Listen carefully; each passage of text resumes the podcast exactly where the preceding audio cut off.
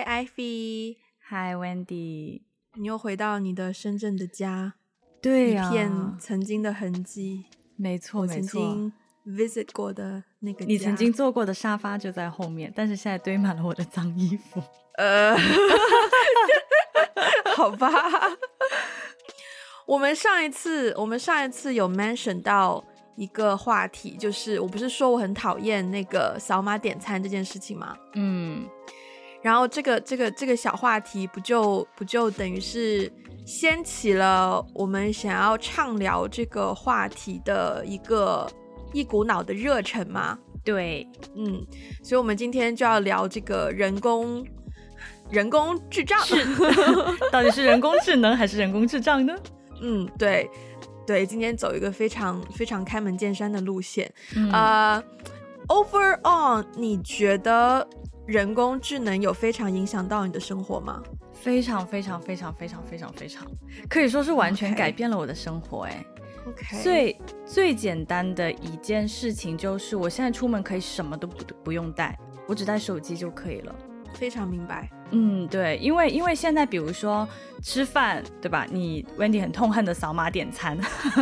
对，然后付款，所有的付款都可以用手机，然后包括现在坐地铁。坐公交也都可以用手机，嗯，钥匙也不用带，因为现在很多家里人家里的那个门是那种电子锁嘛，或者是那种人脸识别啊，嗯、或者是指纹啊什么的。还有，我觉得最最近可能是最近这几年比较明显的，就是坐火车、坐飞机也不用带，不用不用打印登机牌，不用打打印那个卡，嗯，对，基本上身份证就可以了，嗯。现在有很多就是坐飞机坐那个什么的话，你可以直接扫身份证。其实它是某种程度上来讲，它省略了很多纸啦，是，对，它省略了很多这种 paperwork，然后大家也不用不用找专门的人。以前登机不是会有好几个人会在那边查一下你的登机牌，然后 check 一下你的这个，check 一下你的那个。现在很多基本上就是你刷一下你的身份证就过去了。所以我觉得人工智能最大程度的，嗯，怎么说呢？我觉得要说生活便利，真的是很便利了。我呃，我想起我上一次坐飞机，也就是可能两年前的时候，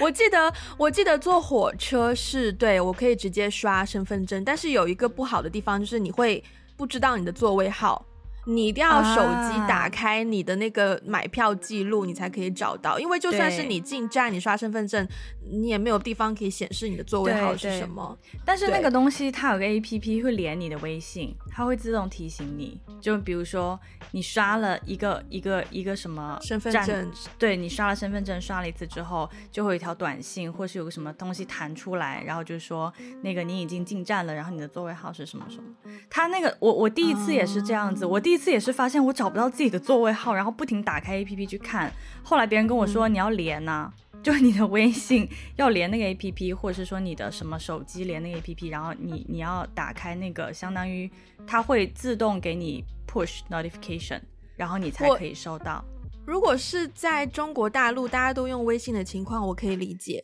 但是我其实还有一个经验是，我应该没有记忆出错吧？应该是。可能四五年前，我我飞、oh. 我飞那个那个那个 Zurich 瑞士嗯的时候，oh. 然后我记我忘记应该是从瑞士飞回香港的时候，我好像是没有机票的，我们好像是刷我是刷护照进闸的哦、oh. 嗯，就他会对，因为你办登机手续，他本来也是要就是就是 check 你的护照的信息嘛，然后呢，好像我们的信息就直接就是刷护照，他就会 get 到，然后你就可以刷护照进闸。但是如果是那样子的情况，嗯，没有说大家都一定要 用微信，不会有一个 push notification 给你，所以好像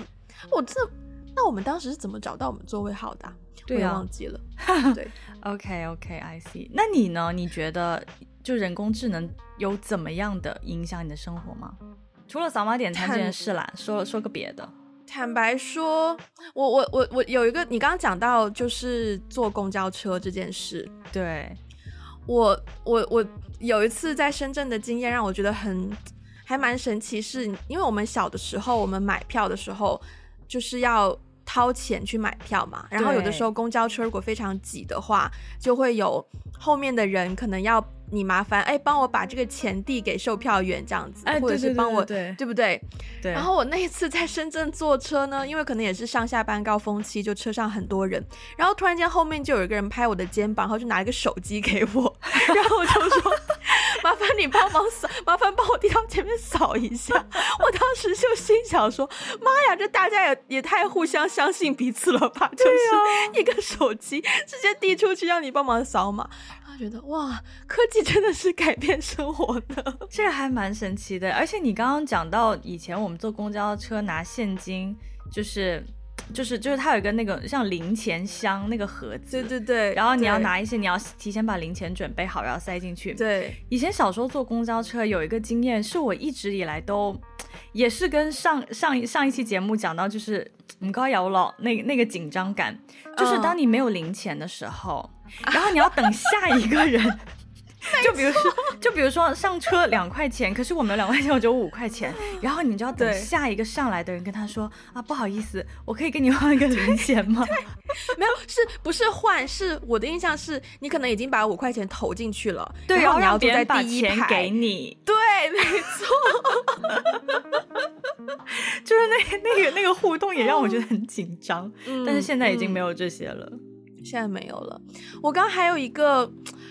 因为我回香港之后，我真的深切体会到，就是香港的人工智能普及的程度跟深圳比是有不一样的。嗯，因为的确我们在深圳看电影的时候，真的完全就是没有电影票这件事情了。我应该很久没有拿到过电影票了，就是手机的 APP 直接买了票，它就生成一个二维码，然后你进场的时候就刷那个二维码就进去。哦，那深圳还是比大陆的其他城市要先进一些，北京还是有电影票。哦，是哦。对，只是你在网上 APP 买完之后，你用那个二维码，你去取票 而已，你还是要拿票的。哦，对。哎，难道我记忆也出错吗？哎，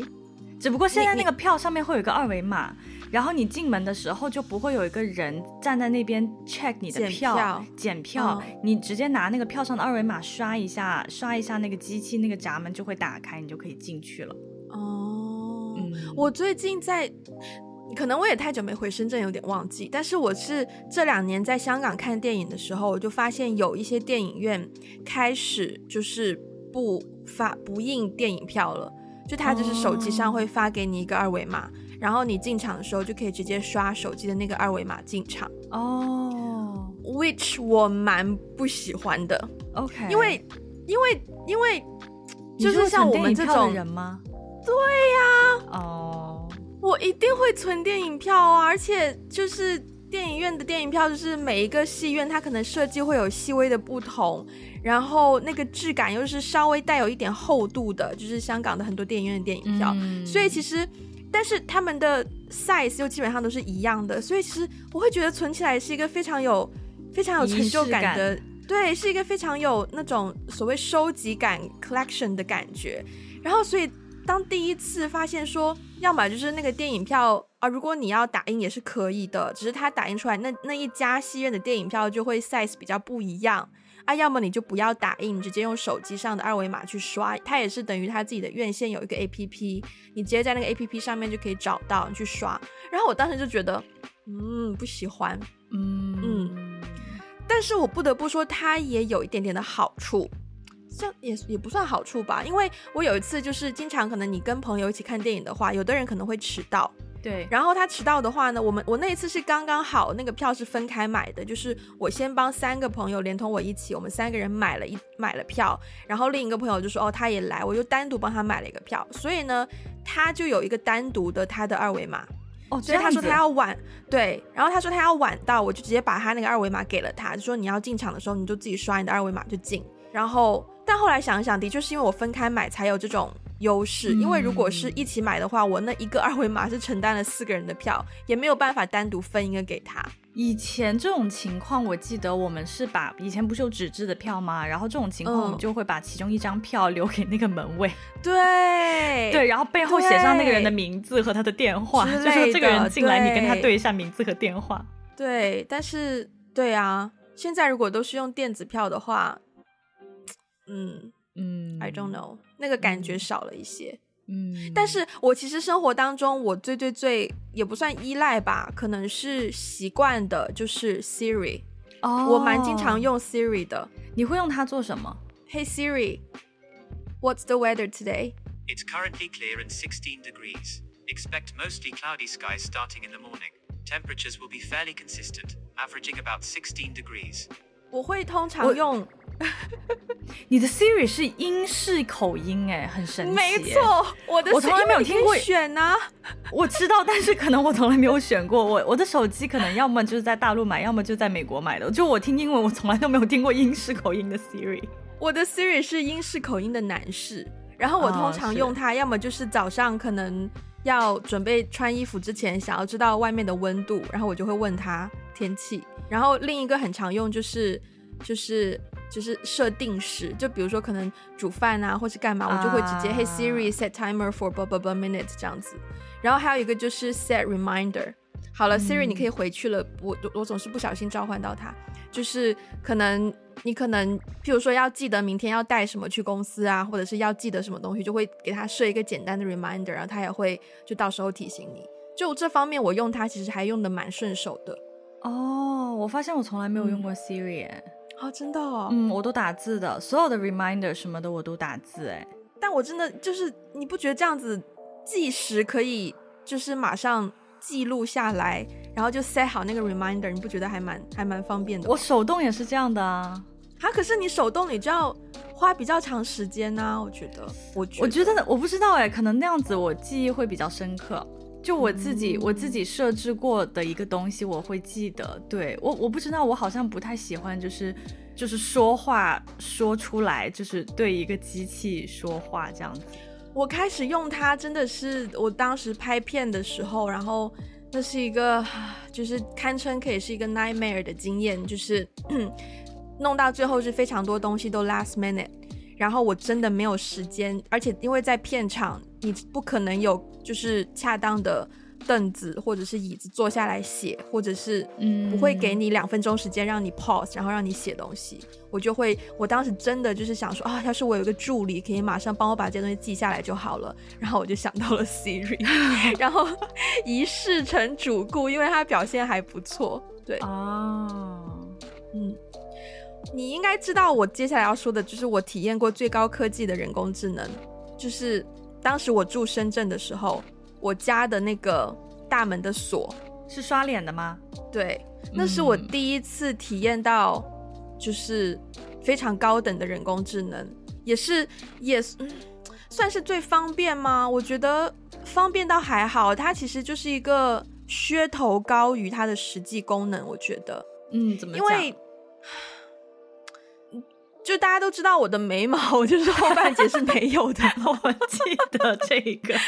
我记得我之前应该也在节目里讲过这件事吧，就是我当时录入我的那个人脸信息的时候，我是化了妆的，嗯，然后呢，有一次我下楼丢垃圾的时候就素颜嘛，就下去丢垃圾，然后丢完垃圾回家的时候呢，就死活刷不开那个门。就真的死活刷不开，然后我要等后面有一个别的人进来的时候才才可以帮我刷开。我真的是尝试了各种角度都不行，然后当时就就觉得说，哦，OK，就就所以我素颜有差这么多就对了。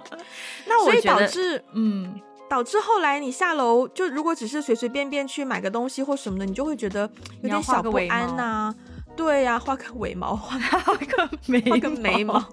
对，画个眉尾。对，画个眉尾，嗯嗯，但我觉得如果你只是半截眉毛没有，它也刷不出来。我觉得这个还是稍微低级一点的人工智能。你刚刚讲到刷脸呢，我突然在想到，就是人工智能在刷脸这件事情上改变我们的生活。就我觉得有一些行为真的很搞笑。你比如说以前上班的时候，嗯，就是经常就会看到有些同事呢，有事没事就突然开始。左转一下，右转一下，然后眨眨眼啊，张大嘴巴，然后点点头什么的，你就知道，OK，他要付款了，因为我们现在我们现在这种银行账户，就是比如说你要解锁淘宝啊什么，或者是一些金融工具，嗯、网上数字金融工具你要解锁呢，你一定要刷脸。我懂。他要认证是你本人，可是每次他要他要认证你本人的时候呢，他就会需要你什么离镜头离那个镜头摄像头近一点啊，然后点点头、仰仰头，左边扭一扭，右边扭一扭，眨眨眼睛、张张嘴巴这种。对。所以就经常会有那种上班上到一半，然后突然发现你旁边那个人在点头眨眼，就知道他要买东西。哇，你这你你讲这个例子，突然唤起我的一个一个经验，就是 somehow，因为我们我们的身份证是有有效期的嘛。对。然后我记得我的身份证。我我中间好像换过一次身份证，我的第一次身份证的照片大概是我小学不知道几年级的时候拍的，然后后来到大学呢又再拍了一次，然后是前两年我忘记我回深圳的某一家银行，我要办一个什么东西，好像也是就是网上网上银行的支付还是什么的，然后我也是像你刚刚说那样子点头啊、左右晃啊、眨眼啊、张大嘴巴啊、闭眼啊什么什么，就让他去识别我的脸部的那个 figure，嗯。可是我怎么弄怎么弄都不成功，然后我就跑去跑去一个银行的那个那个那个叫什么分行，我就让他们的工作人员帮我弄。嗯、结果当时很尴尬的是，我以为会是变成一个更加人工化的，结果也只是那个人拿出一个 iPad，然后继续让我重复上面的操作。所以现在就不是我一个人尴尬，是两个人在那边尴尬。然后他就拿着他的，对，他就拿着他那个 iPad 一直对着我，然后让我这样子那样子那样子的，就弄了两三轮都不成功，然后。后来我忘记是怎么样，突然间就发现说，发现啊，好像成功了还是怎么样，我就可以改我的一些信息了。然后我进去那个系统之后，就发现说，他那个系统里面存着我的照片，是我小学的照片，就等于我的身份证中间更新的那一次呢，他的系统里没有更新到我的身份证照片。所以，Come on，跟二十年前我的 面部特征，你像我一个近三十岁的人，当然不可能 match 到啊。然后我当时就很生气，我就想说，怎么会出这种差错？嗯、然后那那种情况就会让人非常的 frustrating，因为那个那个系统是好像已经非常的信赖人工系人工智能这个系统，就是你没有第二个途径去改变，你就必须要 go through 它那一个就是。Unbelievably stupid，有的时候的一个对个对，我觉得我觉得接下来我们已经聊到人工智障的部分了，那我们就干脆来聊一聊人工智障的部分好了。天哪，我觉得我这两年真的是深受其害，在这件事情上。我们要进入我们要进入艾菲脱口秀的环节了。就首先你刚刚讲到那个银行的那个部分呢、啊，首先我。我大概应该是前不久吧，应该是两两个月前，还没有过年之前，有一天晚上我就跟你大型吐槽，就是，是的，就，就是说怎么怎么会怎么回事，然后后来我才 figure out 是发生了什么事情，然后我就真的是，我对于这个系统真的是无力吐槽。现在呢，就是我们这边很多公共服务，就是国家的行政系统系统也都是用人工智能的这种方式嘛，嗯，然后呢，我有一天呢就想要去查一下我的那些。那些什么什么什么社保啊，那些乱七八糟，就是查一下我自己的一些个人账户信息。然后呢，我就输入我的名字，对，因为很复杂，这里面有很复杂。北京的我又查了一遍，深圳又查了一遍。然后呢，我输入我的名字之后呢，我就发现，理论上讲，你输入完你的名字，下一步呢就要输入你的证件类型，然后再下一步是输入你的证件号码。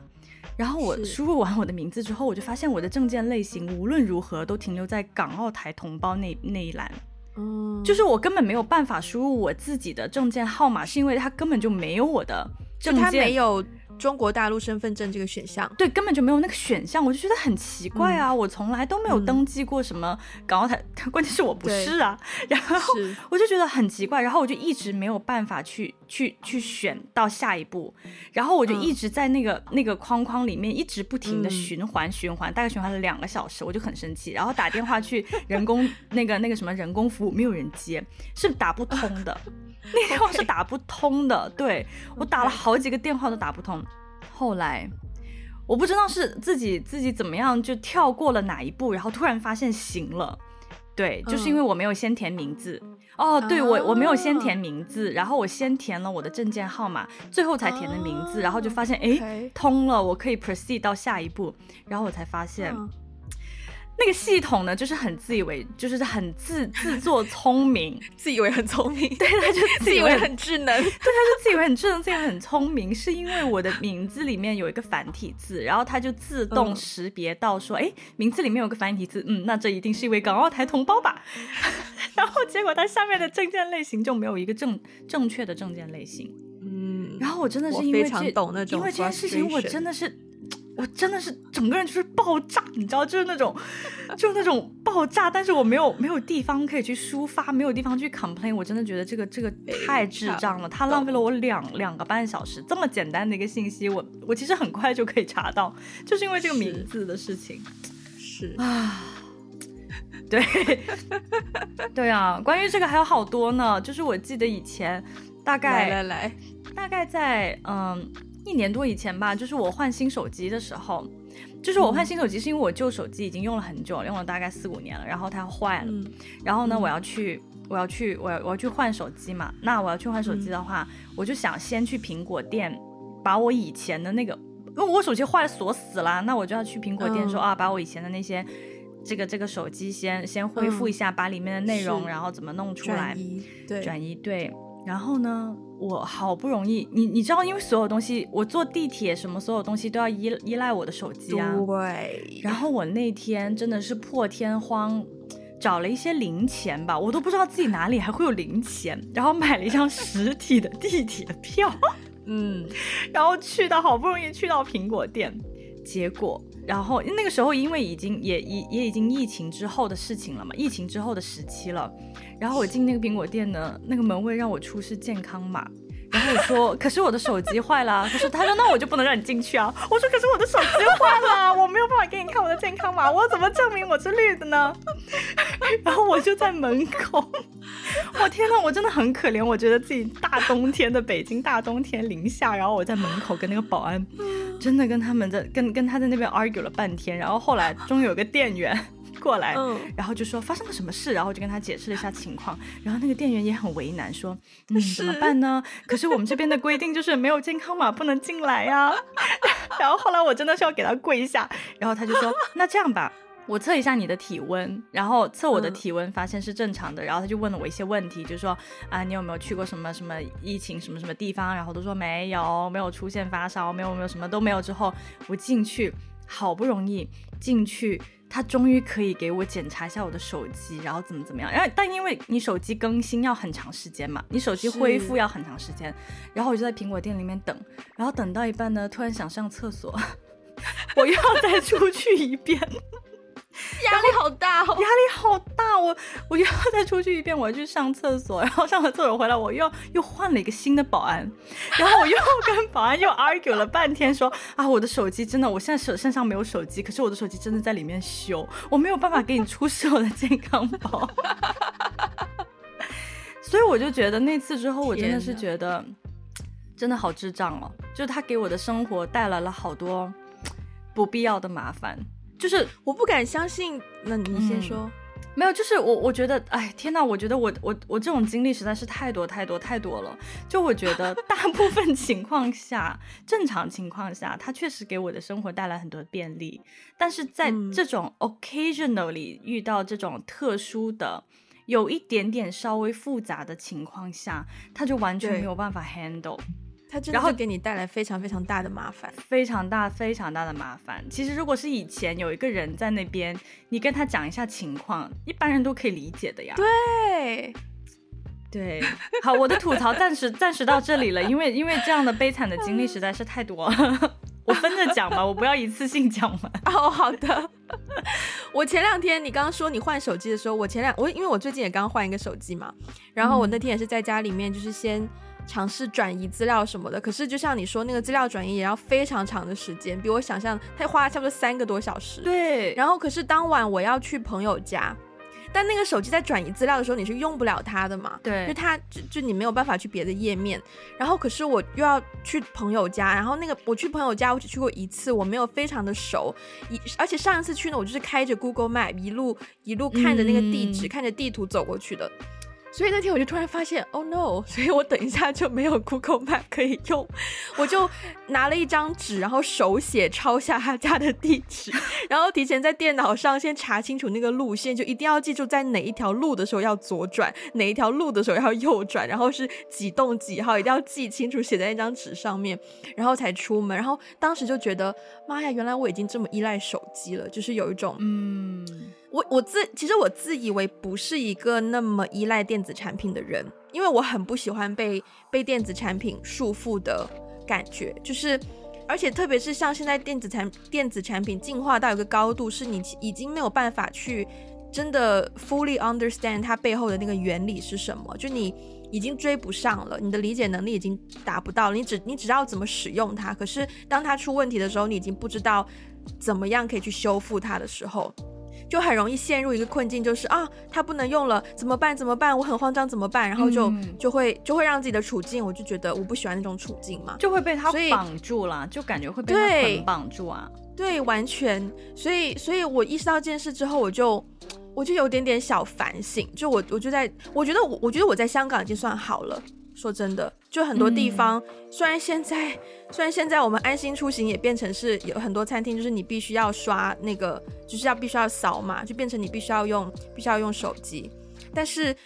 像你刚刚说那个情况，就。大部分地方还是会有，就是都还是会保留那个就是手写的一个登记纸的那个方式。嗯、就如果你如果你真的有有什么情况，或是你真的没有手机啊，或者手机没电啊，which 也经常发生啊，那你还是可以选择一个备案，就是哦，你留下你的登记登记你的方登记你的联络方式和一些你的，you know 过去十四天不不不知道有没有接触这种亲密亲密接触什么什么的，就你还是有个备案在。嗯，所以至少这个程度的，就是。行为方式还是有的，所以我会觉得比较心安一些。不然你真的很担心手机没电怎么办？对啊，对啊，手机没电就感觉你这个人整个人你就跟这个世界失联了。对，我觉得失联都还好，我觉得失联倒不是最重要的，但是就变成是你很多事情根本没有办法进行。对，比如说像像你如果是在深圳，呃，大家都习惯性用手机支付。就没有人有现金这回事情，因为我之前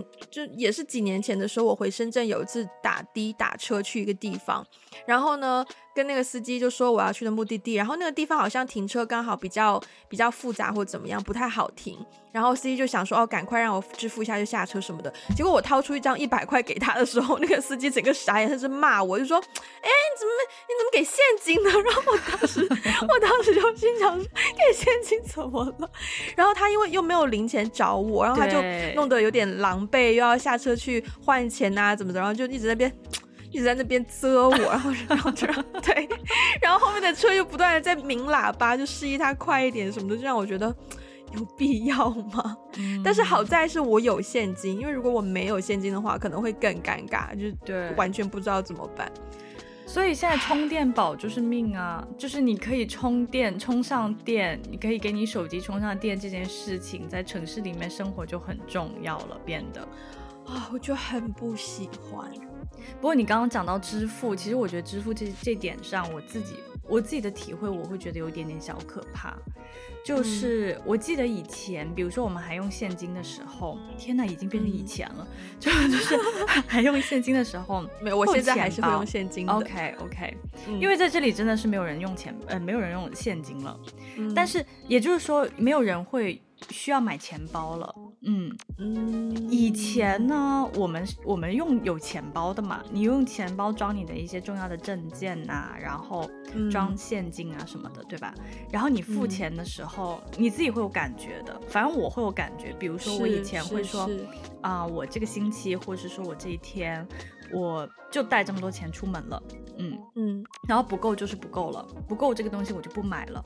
通常情况下没有那么多必要的东西要买，嗯、你就是吃吃吃吃饭呐、啊，交通费而已嘛。对对对。所以以前买了一个东西，我自己会觉得，天哪，我的钱就会变少了，就是我的钱包里面变空了，对，会有那种体感。但是现在完全没有哎，现在因为现在支付太方便了，嗯、以至于我也不想要把这个就是就是就是 blame 给。就是电子支付这件事情，但是你确实没有那种感觉了，你确实没有那种说、嗯、啊，我最近钱花的越来越多了，因为我钱包里面的钱变少了，你就没有那种感觉，因为所有东西你都可以线上支付，然后支付的那个过程其实就滴一下而已，嗯、就是不会给你了，对，不会给你造成太简单了，对啊，就不像以前，就是你打开钱包掏钱的时候，如果你一个东西稍微贵一点，你还会。一点，你知道那种那种感觉，但是现在不会啊，现在就是扫码滴一下，滴完以后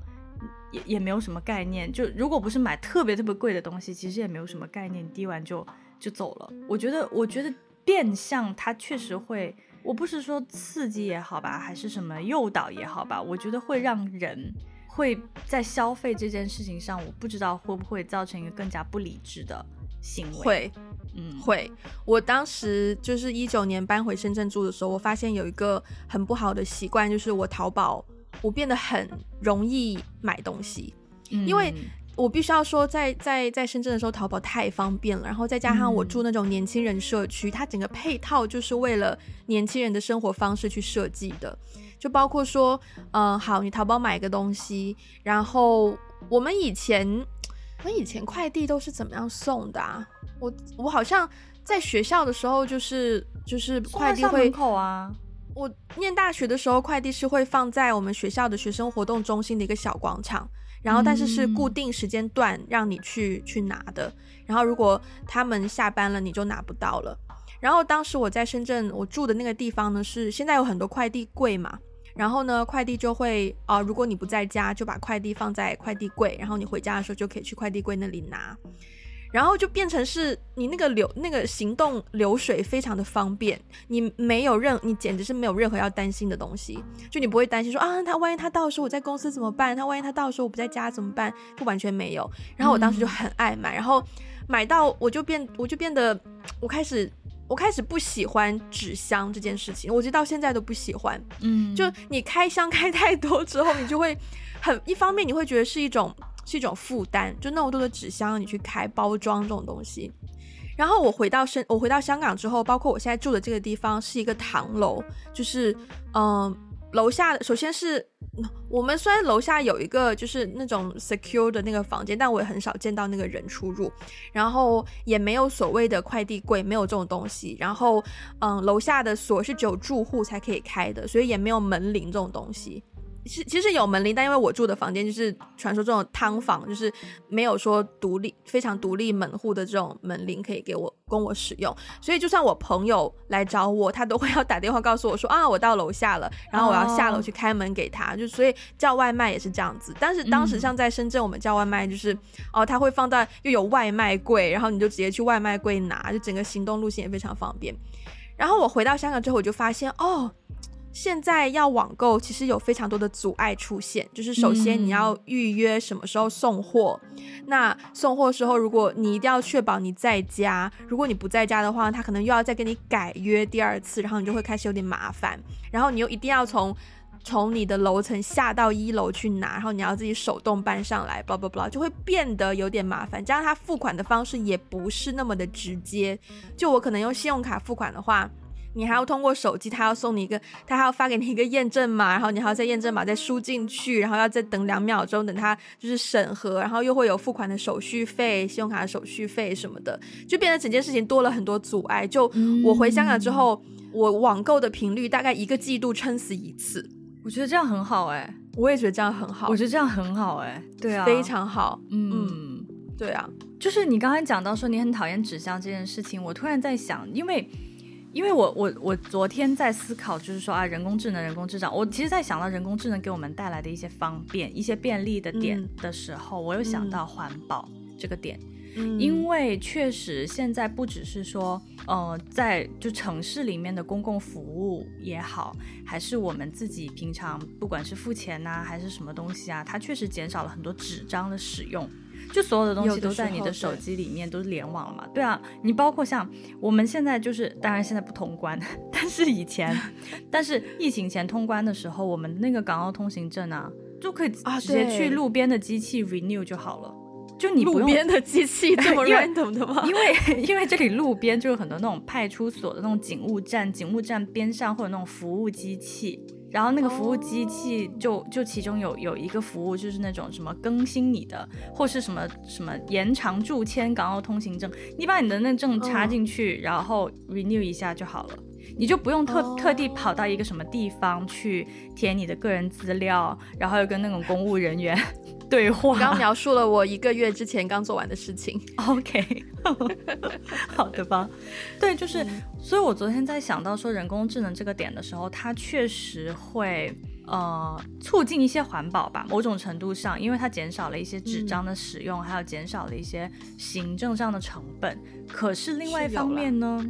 它又促进了大家买买买，然后在买的这个过程当中呢，嗯、它又造成了很大的浪费。对对，所以这个真的是一个很有趣的，不是循环吧？但是就是一种。你刚刚讲到钱包，我有一个我觉得有点过于严肃的想法就被衍生出来。嗯、来，你有发现？你有觉得奢侈品开始不出钱包了吗？呃，我没有关注奢侈品。Oh, OK，问错人了，问错人了。但我的点哦，那这样子换一个问题。但是我身边，但是但是但是讲真，就是我我真的已经很久没有看到钱包这种东西，包括我身边也没有人，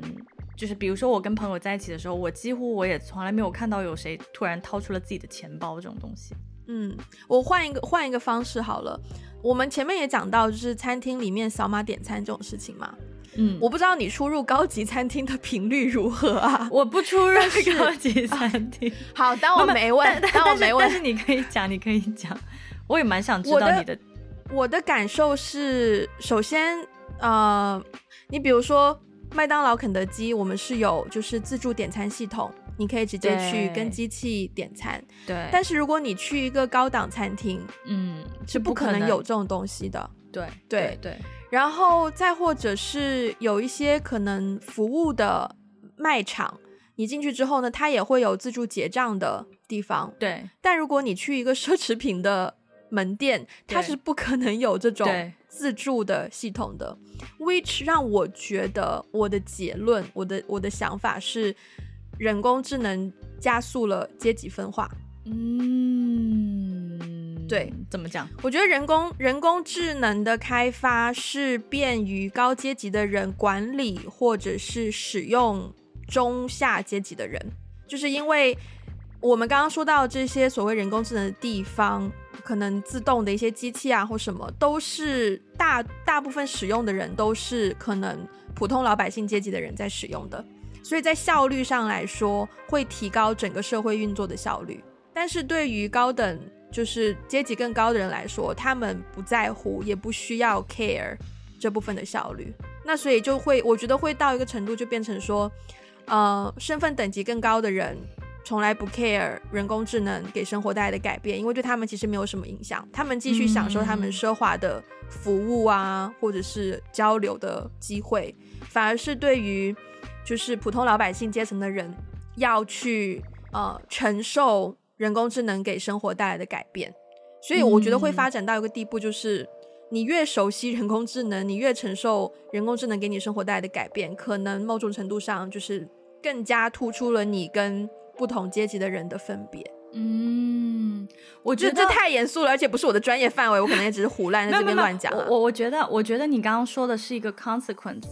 就是就是，我觉得阶级分化并不完完全全是因为人工智能而导致的，就是它不是一个单一的因果关系，但是它会，就是说人工智能这件事情确实是会对阶层更加低的人的影响会更大，就是对。大于就是阶级高的人，所以它是一个 consequence，which 我其实在这件事情上有另一个点，你你刚刚讲到就是说。嗯，就是因为因为它对我们来一般人来说，它的影响，不管是好的影响还是坏的影响更大嘛。然后其实有一件事情是让我觉得非常的 annoying，就是就是我特别的，就是老年人嘛。因为老年人就是你你不要说他们使用什么人工智能什么这种东西，以前就是他们用手机，可能手机刚开始被发明出来的时候，对他们来说也是个新的东西。对。然后后来到了电脑，然后到什么什么，就是我们的电子产品一。就是一直在不停的更新迭代，可是对他们来说，他们要 catch up，他们要跟上这个速度是很难的。我觉得是很很崩溃的。所以那种就是一方面，我觉得对他们来说可能会加速那种。就是学学习不到，那我是不是就点不了餐了？我是不是就没有办法出门了？我是不是都没有办法享受一些基本的生活的一些所需要的一些条件？对，我之前就是有一个朋友，那个他之前就是在他的工作当中，他有一次就是根据他之前在学校工作，所以他就号召了一些做了一个项目，然后就让一些大学生去社区里面教老老人怎么用手机。嗯，呃，就社区里面教教大家用一些比较简单的一些手机的一些操作，比如说怎么付钱啊，然后怎么怎么怎么点叫叫叫外卖啊，紧急呼救啊，怎么叫车啊什么之类的。对，然后我觉得我觉得这样的事情是很好的事情啦，但是我有的时候会觉得，他们凭什么要承受这些呢？是对啊，他们凭什么要承受？就是他自己不会用，然后他就没有办法正常生活呢？对，我觉得某种程度上，如果人工智能，嗯、呃，让大家使用的时候是需要大家学习一套新的方式去使用的话，我觉得某种程度上来说，这个人工智能还不够成熟到可以广泛应用。嗯嗯，我觉得如果是真正成熟的，应该是不需要改变我们太多的生活方式的，而是就是可能我们只是从。一个按钮变成是语音控制，或者是这种要简单到这种操作方式的程度，我觉得它才算是真正可以，就是直接大范围被使用的。Versus 这样想下来，我就会觉得现在的很多所谓的人工智能的产品啊，或者是什么东西，都只是一个噱头，都真的完全就是一个 经济 经济操控的一个方式吗？是 是是。但是其实我有的时候还蛮想要回到那种好深沉呢，我们聊的是天哪，怎么怎么这一集变变成了这样？但有的时候我真的还蛮蛮怀念回到以前那种，就是就是可以付现金啊，然后。就是比较用现在的话来，就就比较 quote unquote 比较傻瓜的一种生活方式。我其实还真的蛮怀念以前的那种，就是我觉得那种生活感会更重一些。嗯、我也解释不清楚生活感是什么意思。嗯，香港还有啊，香港还有啊。对 对，对我每一次去洗衣服，我都要给钱呐、啊。我现在手边还有一堆那个硬币。哦、对啊，是那种 coin，就是零钱吗？没有没有。呃，我去的是不是自助干洗？是就是有柜台的，要人为的给他称重，然后我再把他跟我说啊，这一包多少钱，我再把钱给他。但是以前那种就是自助洗衣店也有，我以前住西环的时候，那附近也是一家，就那种就是要你要去投硬币进去的，对。嗯哎，那我我其实有一个问题，我我一直很好奇，想问你，但但这个问题是你写的，但我们一直没有聊到。Oh, 你担心你的职业会被人工智能取代吗？我完全不担心。OK，你担心吗？呃，我也不担心，但是呢，我之所以这么问，是因为我我现在确实，比如说去到优衣库，就是真的是没有人结账的。嗯就基本上都是全，而且它那个智能到，就是你你买了那个衣服，你都不用对那个条形码去扫它，你只要把那个衣服扔在那个地方，嗯、它就自动可以检测到啊，你买的是。迪卡侬也是这样子的，真的，就是说它就可以自动检测到你买的是什么衣服，嗯、然后是多少钱，这样你只要把你买的所有衣服那个篮子就是往那个地方一扔，就可以全部检测到。所以我我当时还蛮感慨，想说哇，以前。在这边排队 排那么久，然后有那个柜柜柜台的人跟你互动，现在一个人都没有。然后我真的有的时候在想，那那些劳动力、那些工作，真的就是被机器取代了耶？那那这些人去哪里找工作呢？同时，我也觉得，我觉得这样子真的很不好。就是我现在你你讲完，我就想象到那个场景，我觉得压力好大哦。因为以前你去买的时候呢，店家还会至少问你一句有没有袋呀，就是你要不要塑料袋。现在旁边都有啊。对啊，就是你现在完全要自己想清楚你要做哪些决定。对啊，就没有人会提醒你了。我就我就觉得天哪，这样子就是消费压力就好大哦。你要是不是就？而且通通常如果是有人帮你结账的话，他看到你买的东西的多少，会可能建议你要小的袋子还是大的袋子。对，但是现在这个决定是你自己要去做，我觉得对对，我没有觉得这样子便利，我反而觉得这样子多很多负担的，因为你自己生活方面要做的决定多了好多哦。我不喜欢，我真的很，我是一个很懒的人，我没有觉得这样子有有有方便到，我反而觉得压力倍增。哦。嗯，哎、欸，但是你还没有讲为什么你的工作，你觉得你完全不担心啊、哦？我首先我之前好像也看过不知道什么影片还是什么的，就对于人工智能会取代的工作来说，创创造型或是艺术型的是。大概率会是最后一个被取代的。嗯嗯，make sense。因为创作，对，因为创作的工作就是它不是一个那么公式化的东西。但是其实如果大家去搜，可能也会发现说，最近有一些很可爱的小实验，就是他们可能有一群人就就是养了一个人工智能系统，然后就可能呃 feed 了，就是。喂养嘛，就是反正让那个人工智能系统呢，就学习了可能上百部、上千部的所谓可能科幻小说或是科幻剧本，嗯、然后呢，这个 AI 系统呢就可以写出一个他自己的剧本，然后他们这一群人呢就会把那个 AI 写出来的剧本拍成短片，然后让大家看一看 AI 写的剧本到底长什么样，然后得出来的结果呢就让人非常的摸不着头脑，就是虽然虽然虽然。虽然可以拍出来，但是你就听他们的对话的时候，你就会发现啊，就是完全不是一个可以让人理解的程度。但是我必须要说，我觉得，因为他可能分析的系统大概率也只是说啊、哪一类型的台词最多被使用啊，在几分钟的时候被使用啊，然后之类之类，它都是根据一些就是算法去去运算的嘛，所以它只能去依赖一些非常实实际性的数据。但我必须要说，就算没有人工智能，我觉得现在的很多剧本也变得非常的公式化。就是第第一场是一个什么样的场景，要介绍什么信息；第二场、第三场要怎么样去铺排。就你会看到现在很多电影院线电影，尤其就也是蛮同质化的，就是质量的质，就是你会看到那个公式隐隐隐约约，你是可以 get 到。对，你还解释了一下已经可以猜到质量的质这个点。我刚才想说，为什么要为什么要介绍同同同质化？为什么同质化？同志啊，同志可能会让大家影响影影，就是联想起 gay 啊。我我才我才我才反应过，因为我想的就是那个同质化的同志啊。但是为什么你要解释一下是那个质量的质？OK，原来是那个意思。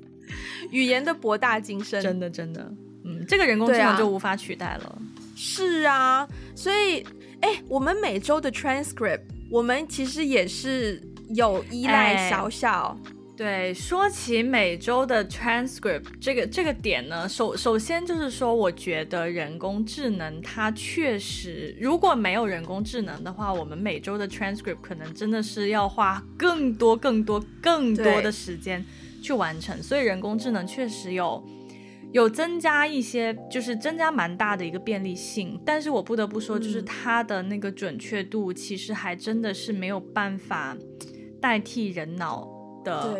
的活动，嗯，对，不可能代替的，对，真的是不可能代替。对啊，对啊，所以我完全没有担心我的工作会被人工智能取代，嗯，哪怕是说，其实，呃，就是在影视创作这一块，好像也有一些网站推出了一些所谓的自助或自动剪辑系统。就可能你把你的素材发上去，它会自动帮你剪。但即便如此，它的普及率也没有啊！哇，我突然想到一个，我跟你讲，大家看，如果大家有在看大陆综艺的话，呃，大陆综艺很多品牌置入嘛，就你可能动不动就会看到，哦、动不动就会看到某个桌子上放着一个品牌的东西，或是对，但那个是假的，是不是？全都是假的，那个东西应该是人工智能合成上去的。没错，就他们拍的时候是完全不知道有什么品牌赞助，可能连这个都不知道。然后是后期的时候，在一个人工智能系统去把这些东西直接 key 上去。这个这个东西呢，你知道我是怎么知道的吗？我几年前就知道有这个技术了，嗯、是因为我几年前的某一份工作里面，就是有投资人。大大规模的看了这个行业，oh, 所以我当时还查了.就是 research 了一下这个行业，我才知道，天哪，原来我看的那些综艺，那些都是 AI 植入进去的。对对，对，但我当时发现，居然有公司专门做这件事情，并且以此为一个赚钱的门路的时候，我我我蛮生气的 啊，uh, 蛮生气是吗？对对，因为你会看到它的做工。唉，我也不知道值不值得生气，因为的确它也只是供就是这种非常大众的电视节目、综艺节目在用，它也没有说真的取代人工去做多么精致的活，所以其实稍微眼尖的观众也是可以看得出来，它的做工并不是说非常非常的精致。但我觉得，我只是觉得。你这么主动的去选择用这样的方式代替我们这个行业的人的才华，让我觉得这个这个这个想法和手段非常的残忍，uh, 非常的没有人情。嗯，对，对啊，嗯，对，所以我其实 overall 对人工智能没有没有没有很有好感。OK OK OK，嗯，包括我们现在可能有的餐厅会看到有机器人送餐。哇，对啊，现在现在就是啊，那个我也觉得很鸡肋，因为它就只是一个，我好像上期节目也讲到，它就只是一个移动的托盘，对，然后到了之后你还是要，对啊，你还是要人为的去做，然后我就会觉得，I don't know，不知道，嗯嗯，Overall，我觉得人工智能它的出现真的是取代了很多标准化的服务，嗯。就是很多标准化的服务行业被它大量的取代了，对。然后我就在想，嗯、那那些工作被取代了以后，这些人他们要去哪里找到他们的工作呢？我想要你上次讲你是坐火车还是什么，还要打疫苗是不是？就是提前预约网上那个排队排超多，然后人工的通道就超少。对呀、啊，对呀、啊，对啊。然后我当时真的真的就是我我回深圳之前，就是跟大家讲一下，我去我去打打那个。就我去做核酸了，我去做核酸检测，oh. 然后当时呢排了好长好长的队，然后呢排到最后就是那种最后一公里了，我眼看我就要可以马上要可以做核酸了，然后他突然分成了两条队，一条队是在网上预约付付过钱的的一个队，然后你会生成一个二维码，然后那条队呢超级超级超级长，反而是那个现场。就是现现场去付钱的那条队很很短，然后我们当时所有的人，嗯、你知道吗？你知道当时很搞笑，就是每个人进来就是说，一看到两条队嘛，一条队很短，一条队很长，然后大家肯第一反应就说，嗯，最短的那个肯定是网上预约的，然后每个人进来都很自信满满，然后就跟旁边那个工作人员说，哎，我这个是网上的啊，网上付过钱的，网上预约的，然后那个工作人员说那个，然后他说啊，那个。然后工作人员对啊，然后然后每个人都一脸问号，就说：“可是那个队更长啊。”然后工作人员说：“是啊，就是那个。”真的真的，每一个人站在那边都满脸问号。对，所以我不小心也聊了，也聊了蛮长时间。嗯、我觉得最后我们可以呃，overall 去聊一聊，可能就我我们这一代人。对于人工智能的出现，也是看着它诞生，然后慢慢去适应它的，不像是我们下一代，可能一出生就已经被这种东西，所有的科技感的东西给包围，他们可能都不知道第二种选择是什么。所以，我觉得对我们这一代人算还算有一点幸运，就是我们有一个去真的了解它、认识它的机会，而不是一出生就被它给、嗯、就被它给控制。所以。对，我觉得，我觉得一个比较健康的看待人工智能的方式，就是当然也没有说你一定要去呃反对它、排斥它，可是你要稍微知道一下它的原理是什么，然后真的不能够被它绑架。就你一定要知道说，除了他之外，你的第二个选择是什么，而不是说你只有你只有他一个选择。他是可以给我们的生活提供适当的便利，在大部分情况下，但是绝对不能够去全然的依赖他。对对，对，其实最后还有一个点，我还想补充的，就是说。嗯，虽然我觉得人工智能给我们的生活带来很多便利，但有的时候我会在想，它给我的便利程度越高，说明它有我的信息越多。那其实，在背后这样想想，蛮细思极恐的。就是我要怎么保护我的隐私？其实我没有办法保护我的隐私。嗯，是的。就是想到这个层面，我就会觉得，哇，那拥有大量隐私的人也蛮恐怖的哦。对啊，所以，对啊，所以有的时候我会选择。就不要去用这种服务，嗯，我也是，嗯嗯嗯，对。好，那我们今天就是聊到这边。呃，如果大家喜欢我们的节目，欢迎去 Apple Podcast 给一个五星的评分，并且留下你的评论。然后我们的 social media 包括 Instagram、微博、Facebook 等等都可以找到我们。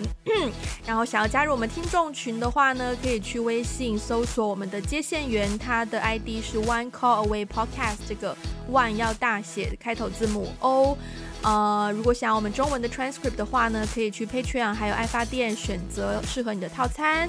啊、如果想要实质性支持我们的话呢，也欢迎去 Patreon 还有爱发电，就是实质性的支持我们一下。那我们今天节目就到这边啦，我们下次再见啦，拜拜，拜拜。